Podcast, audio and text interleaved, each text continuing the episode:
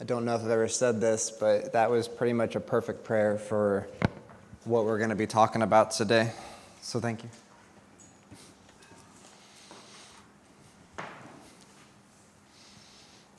So, sorry, I'm going to fidget some more. Most of you know this, and most of you were here yesterday, but we had our inaugural wedding in CRC yesterday. Yay, Ben and Agnes. Um, you know, it, it was kind of cool. I'd never seen CRC set up in that manner before, and it was kind of cool. It was kind of cool. It, usually I say this to people, but we cleaned up pretty nice. Um, just it was, it was a very cool setting, I thought, for a wedding. So we're very happy for Ben and Agnes, and they're obviously not here today. But we're very happy for them. I don't know why they're not here. Um, but we're going to be going through Matthew some more. We're in Matthew 10, 34 through 42. We're going to finish chapter 10 today.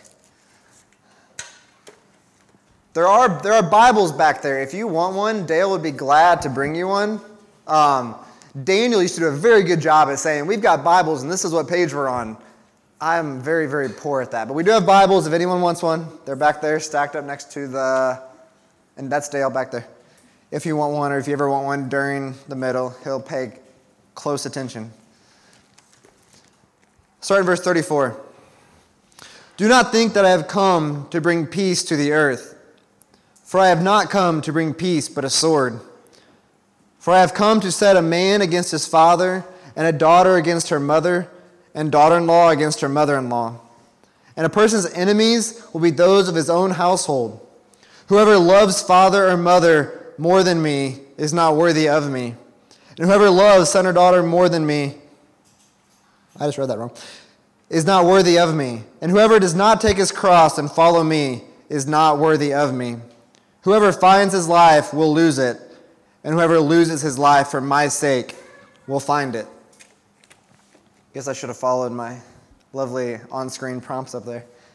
But we've said this before that the Jews have been expecting a Messiah. They've been expecting a Savior. They've been expecting this, this one who's going to come and save them. But what we've seen is that they've come expecting this wrong kind of Savior. They've been expecting this person that was going to come and to save them from their physical situation, that's going to save them from this tyranny that has been over them for so long, that they've so long not been an autonomous country or a people. They've been ruled by the Romans, they've been ruled by various kings. Andy, I just lost your pick. Um, but They've been expecting this peace that was going to come via the government, via someone who's going to come and to rule over them in a wonderful way, and this, this leader that God was going to give them, that was going to free them. And they had heard many prophecies in the Old Testament that there was this king coming who is going to provide peace. And there's many examples of this, many promises in the Old Testament, and I'm just going to read one that's a very familiar passage from Isaiah 9. Um, it should be on the screen if you don't want to flip there. Isaiah 9, 6 through 7 says, For unto us a child is born, to us a son is given, and the government shall be on his shoulders, and his name shall be called Wonderful Counselor, Mighty God, Everlasting Father, Prince of Peace. Of the increase of his government and of peace there will be no end. On the throne of David and over his kingdom to establish it and to uphold it with justice and with righteousness from this time forth and forevermore. The zeal of the Lord of hosts will do this. These are the kind of prophecies that the Jews have been reading for years and years and years, expecting this person that was going to come with the government on his shoulders and to provide peace that they had not had. There's other passages. There's Isaiah 42, Psalm 72. But what we've seen is that the Messiah that has come has been preaching a different message, has been, has been saying things that were not in line with their version of the Messiah. Jesus has been teaching, Blessed are the meek, blessed are the poor in spirit, blessed are those who mourn. You're going to be persecuted. I'm sending you out as sheep amongst wolves. Your families are going to turn you over. You're going to be flogged in the synagogues. This is the kind of message that Jesus has been preaching, which is very different from this Messiah, this Savior that they had envisioned from these Old Testament prophecies. And Jesus has not said at this point, oh, yes, I'm going to come in, I'm going to overthrow the Roman government, I'm going to come in and take power. That's not the message that Jesus has preached. Later on, he goes and says, Give to Caesar what is Caesar's. He's affirming the government that's there. Their expectation of what the Messiah was going to look like was very different than what God had designed. Their definition of a Savior was very different than what God had designed. And I want to kind of ask this question as we go through today of us. Like, what is our definition of this God that we want, this Savior that we have envisioned, is that different than what, how Jesus describes himself? Because last week we saw that Jesus was declaring God as sovereign. Jesus was declaring that God was sovereign over the big, over the small. And that we see that God says that Jesus is Lord whether or not we want to believe that. But if that is true, if it's true that, that Jesus is Lord, then that means that our lives are going to look very different, that our lives are going to be lived with unhindered abandon, that we're going to be totally surrendered to who He is and what He desires. So, we, on top of God's sovereignty, Jesus deserves our ultimate allegiance. Verse 34 says, Do not think that I have come to bring peace to the earth. I have not come to bring peace, but a sword. For I have come to set man against his father, and a daughter against her mother, and a daughter and a daughter-in-law against her mother-in-law. And a person's enemies will be those of his own household. These verses are difficult to read. They're difficult to say, yes, that, that as a result of Jesus coming, that families are going to struggle against families, that relationships are going to be difficult. And I don't understand how someone reads these verses and is able to lean on any sort of prosperity gospel, any sort of gospel that says that, yes, God's design is for me to be happy, that God's design is for me to be healthy, that God's desire is for me to be successful in the world's view. Because Jesus has said so much that is completely opposite of that. It said his desire is for our good, his will is for our good. But it doesn't say that we're always happy. It doesn't say that everything is smooth. Jesus is saying that as his, at his coming, because of this message that he's preaching, there's going to be division, a sword. A sword causes division. Usually it's among an actual physical body that the sword can divide, literally. But the sword divides. The sword is opposite of a symbol for peace. But that this division among families, this strife, this causing families to hate one another, the mother and father, are going to be against each other a father against his daughter, a man against his father, a daughter against her mother. But that this is a real situation for people in our world. This is a real thing that people deal with. And I think just like I said a couple weeks ago about persecution, sometimes I don't think we completely understand the weight of persecution where people are literally could kill you for your faith. Sometimes I don't think that we quite understand that. And sometimes I think, because often this looks different in our culture, but that doesn't mean it's not here. The families, because I think families are divided can be divided because of faith, because of what Jesus has called us to. What Jesus has called his disciples to is a life lived for the gospel, which divides in our country, in our nation, in our world.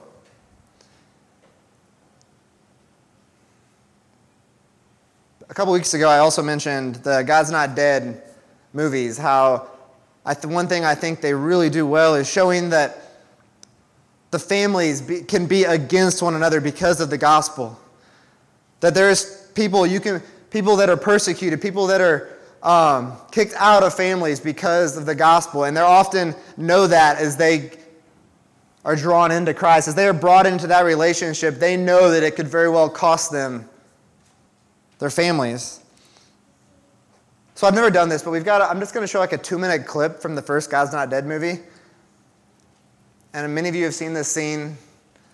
And although this is a movie that is fiction, that a movie is was created, that this is a very real thing that people around the world deal with. So I hope this works. Hope there's sound. Hope it's all going to go super smooth. It's difficult. That although that is a movie made by a production company, that that right there is something that people all over the world know is a very possible thing as they are changed by Christ, as they associate with Christ, as they come and say, Yes, I am a Christian, that they know their families could disown them, their families could kick them out as a result of the gospel. And Jesus is saying that I have come to do this, not, not to separate families for the sake of separating families, but that as he changes people, as he calls people, he's telling his disciples up front, this is a possibility. Because not everyone is a Christian. Not everyone is going to understand this. Not everyone is going to realize the weight of their sin. Not everyone is going to understand the gospel. It's one of those things that we've said before, earlier in Matthew, even, about counting the cost. And people all over see the cost. It can be their families, it can be other relationships. It says to count the cost. But what Jesus is saying through that, in the midst of families being torn apart, in the midst of persecution, in the midst of people all over the world being persecuted. Jesus said that God is sovereign, that God is in control of even that, but that Jesus, because of who he is, because of what he's done, is worth our allegiance, is worth following. Because he's in control, no matter what the, certain specific circumstances look like. But that is not just a rare occurrence that, that is exaggerated by a movie. That's a real thing. And I think that we need to know this. That we've said time and time again, or especially over the last couple weeks, that Jesus is not sugarcoating things. Jesus is not saying that everything's going to be good and gravy, everything's going to be easy. Following me is easy, following me is not difficult. That's not at all what he said. But he's saying that we have to be aware of this and willing to submit to the lordship of Christ, trusting that he is sovereign.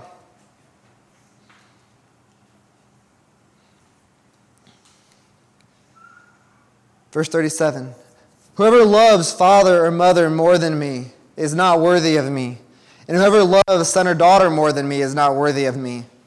And whoever does not take his cross and follow me is not worthy of me. Whoever finds his life will lose it, and whoever loses his life for my sake will find it. What you see is Jesus was not saying to Aisha, I think was her name, you're to hate your father. That was not the command. But the command was that your allegiance is to Christ, and Christ first, and Christ is the ultimate allegiance that you have. And, and compared to that, it does look like hate. Because you love Christ, because you're submitted to Christ so much more. But often, often love of ourselves, love of our own desires, love of our worldly passions get in the way. This is one of the biggest hindrances, I think, to following Christ.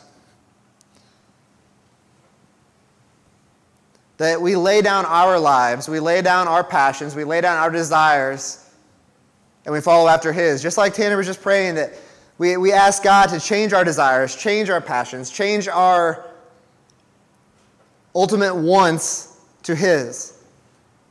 I'm not saying that every, every desire is bad. I think that God gives us desires that He puts within us, often to be used for Him, and that even express ourselves in very worldly ways, whether it be through music, whether it be through our desire to, to love, our desire to be led, even.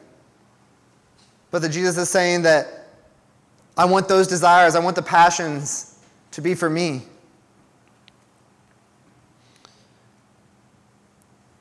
But Jesus continues to teach them that God is sovereign. And that in following Him, things are going to be extremely difficult. 38 Whoever does not take his cross daily and follow me is not worthy of me.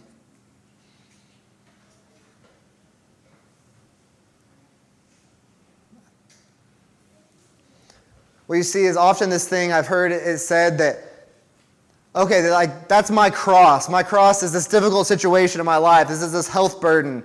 It's this thing. It's the job loss. It's something. That's my cross to bear. I've heard people say. That's not at all what Jesus is talking about. Take his cross. The Jews hearing this, people hearing this, would have associated the cross with nothing less than death nothing less than death. Taking your cross does not mean difficult things. It doesn't mean things that are trying. It's you lose your job. Oh, that's, that's a cross to bear. The cross is death. He says, take, take your cross. He's not saying just physical death, but that we are dying to ourselves. We're dying to our worldly passions. We're dying to what we want because we know that allegiance to Him is worth so much more.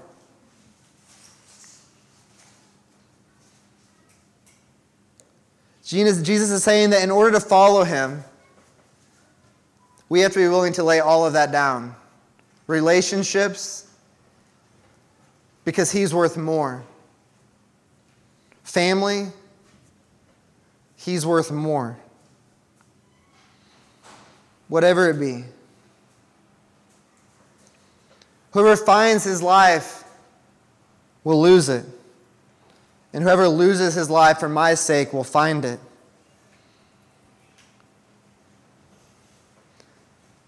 Our life that we're looking for is not this life. That's what he's saying. Unlike some Texas pastors would say, our best life is not now. Sorry, I had to. Like, our, if this is our best life, we're in trouble.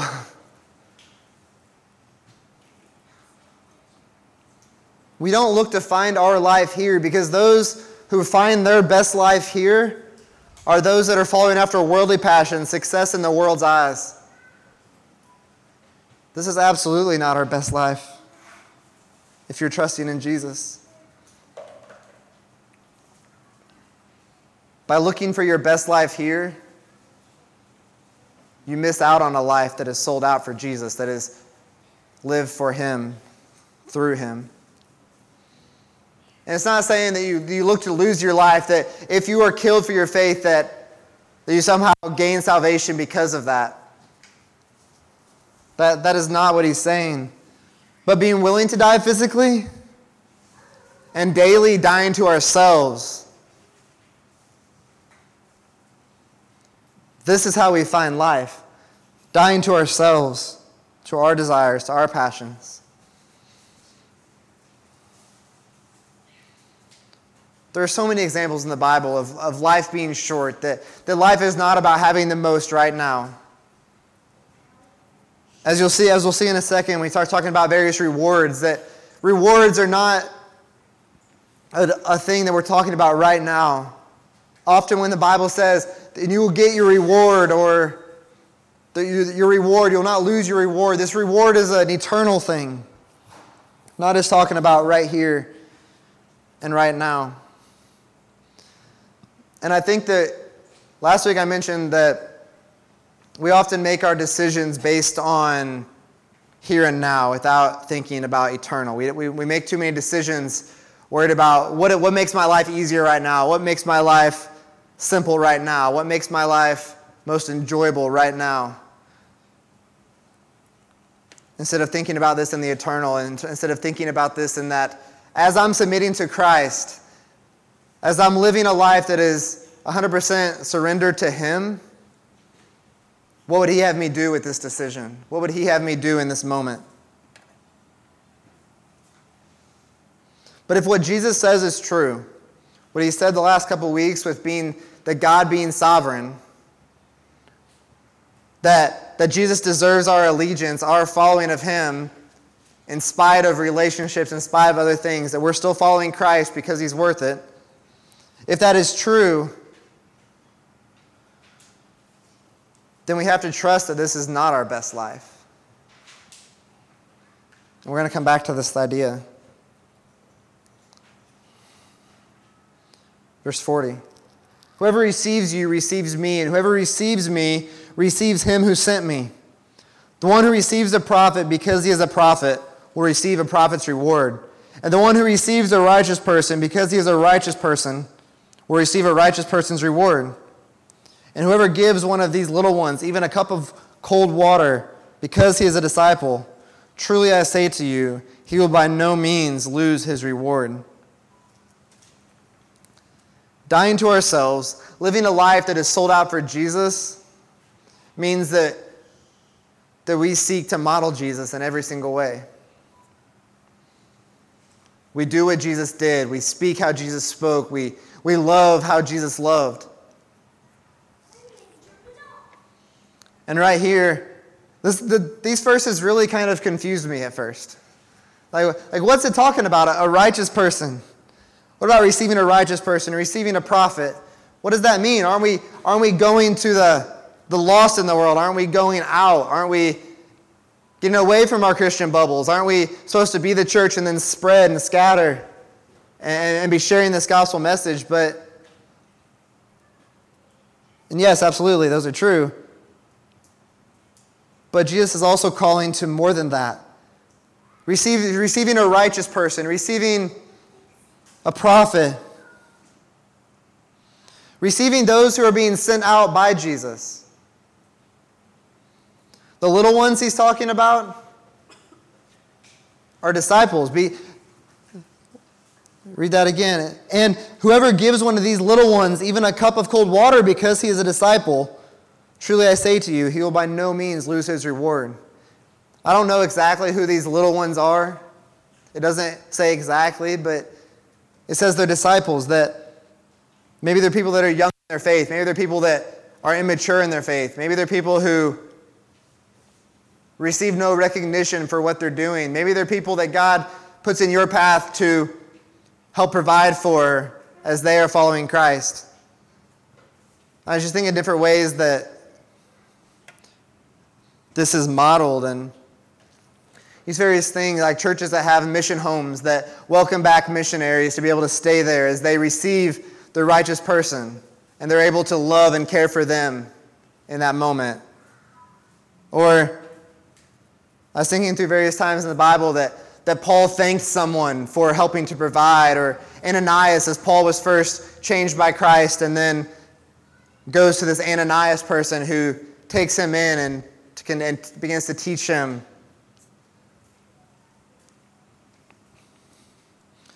But Jesus is saying that even in the way that we serve these people matters. Even in the way that we serve the church matters. Or people outside the church, or outside of our own church. But it says we will not lose our reward. We will not lose this eternal reward, this eternal significance.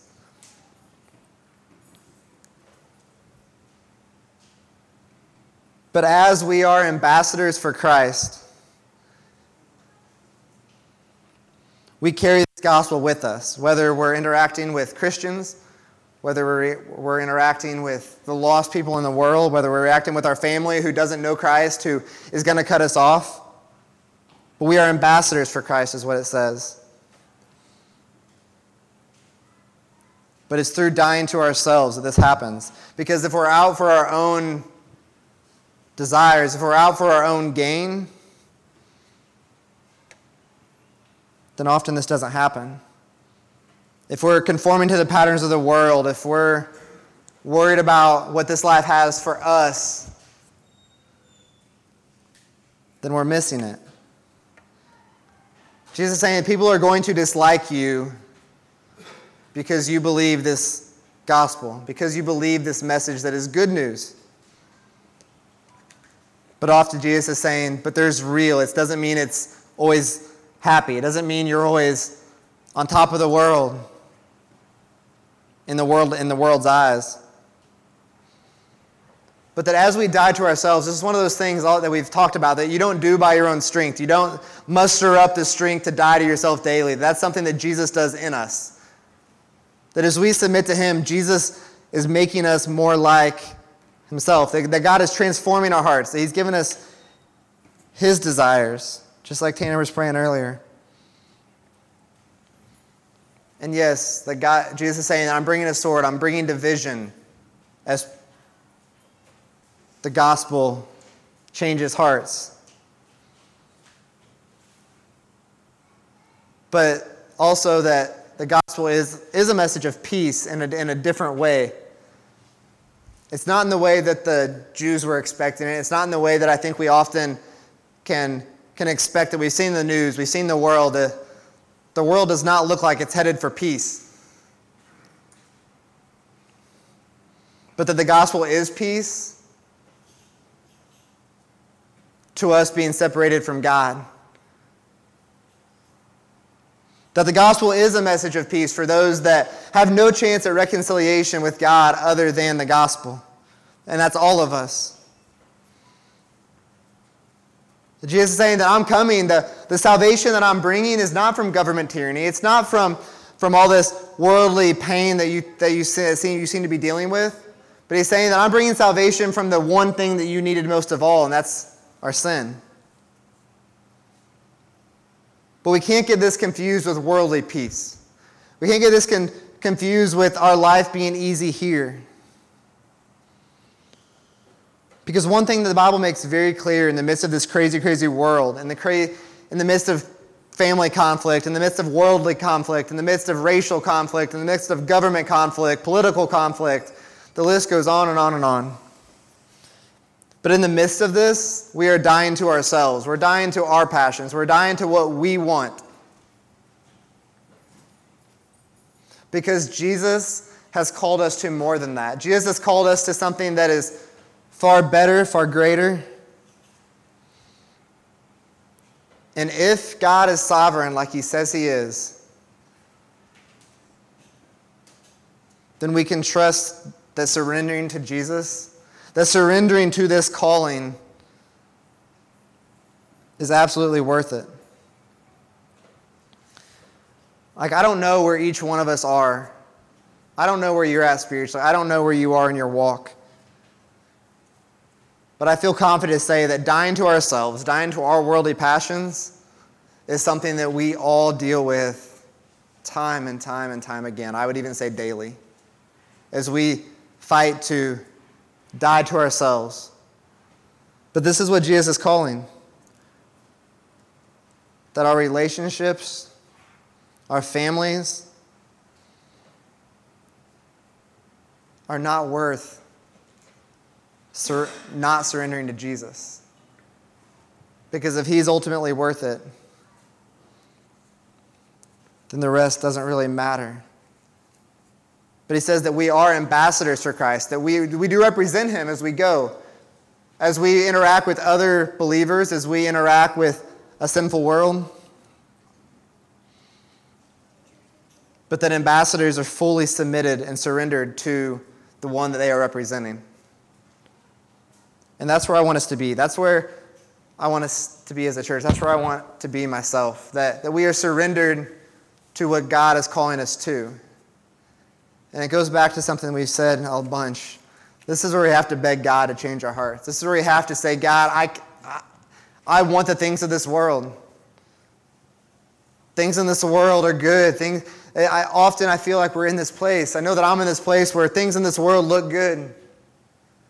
But it's constantly begging God to give us a heart that desires what He desires. Constantly asking God to change our wants, change our desires, change our passions